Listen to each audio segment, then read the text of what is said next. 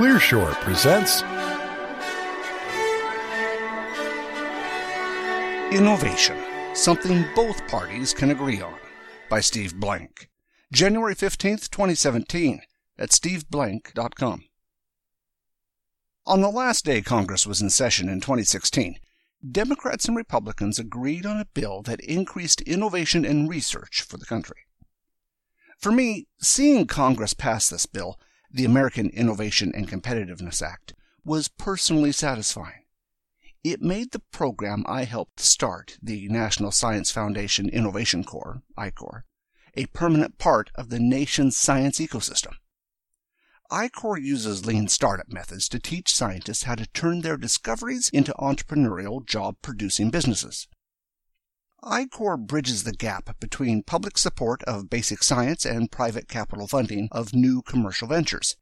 It's a model for a government program that's gotten the balance between public private partnerships just right. Over a thousand teams of our nation's best scientists have been through the program. The bill directs the expansion of I-Corps to additional federal agencies and academic institutions, as well as through state and local governments. The new I-Corps authority also supports prototype or proof of concept development activities, which will better enable researchers to commercialize their innovations. The bill also explicitly says that turning federal research into companies is a national goal to promote economic growth and benefit society. For the first time, Congress has recognized the importance of government funded entrepreneurship and commercialization education, training, and mentoring programs specifically saying that this will improve the nation's competitiveness. And finally, this bill acknowledges that networks of entrepreneurs and mentors are critical in getting technologies translated from the lab to the marketplace. This bipartisan legislation was crafted by Senators Cory Gardner, a Republican from Colorado, and Gary Peters, a Democrat from Michigan. Senator John Thune, Republican from South Dakota, chairs the Senate Commerce and Science Committee that crafted S 3084. After years of contention over reauthorizing the National Science Foundation, House Science Committee Chairman Lamar Smith and Ranking Member Eddie Bernice Johnson worked to negotiate the agreement that enabled both the House and the Senate to pass this bill. While I was developing the class at Stanford, it was my counterparts at the NSF who had the vision to make the class a national program. Thanks to Errol Arkilic, Don Millard, Babu Dasgupta, Anita LaSalle, as well as current program leaders Linda McClure and Stephen Konsek, and the over 100 instructors at the 53 universities who teach the program across the U.S. But I haven't forgotten that before everyone else thought that teaching scientists how to build companies using lean methods might be good for the country, there was one congressman who got it first. In 2012, Representative Dan Lipinski, Democrat from Illinois, co-chair of the House STEM Education Caucus, got on an airplane and flew to Stanford to see the class firsthand. For the first few years, Lipinski was a lonely voice in Congress, saying that we've found a better way to train our scientists to create companies and jobs.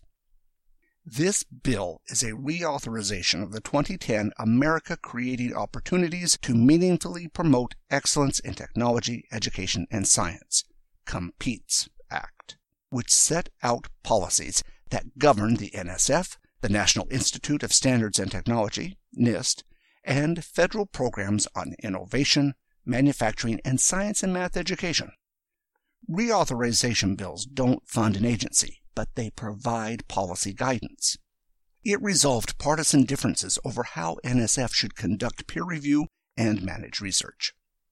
I-Corps is the accelerator that helps scientists bridge the commercialization gap between their research in their labs and wide-scale commercial adoption and use. Why this matters. While a few of the I-Corps teams are in web, mobile, or cloud, most are working on advanced technology projects that don't make TechCrunch. You're more likely to see their papers in material science, robotics, diagnostics, medical devices, computer hardware, etc. in Science or Nature. I-Corps uses everything we know about building lean startups and evidence-based entrepreneurship to connect innovation to entrepreneurship. Its curriculum is built on a framework of business model design, customer development, and agile engineering, and its emphasis on evidence, lessons learned versus demos, makes it the world's most advanced accelerator. Its success is measured not only by the technologies that leave the labs, but how many U.S. scientists and engineers we train as entrepreneurs and how many of them pass on their knowledge to students. I-Corps is our secret weapon to integrate American innovation and entrepreneurship into every U.S. university lab.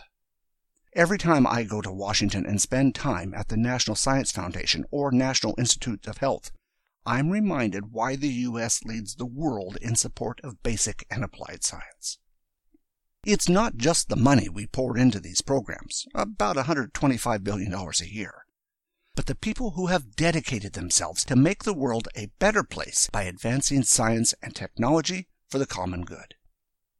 Congratulations to everyone in making the Innovation Corps a national standard.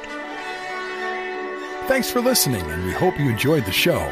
We would like to hear from you, so please send your thoughts to comments at clearshore.us or visit us at clearshore.us. If you would like this show delivered to you automatically, you can subscribe to the Clear Shore podcasts on iTunes. Wishing you all the best until next time.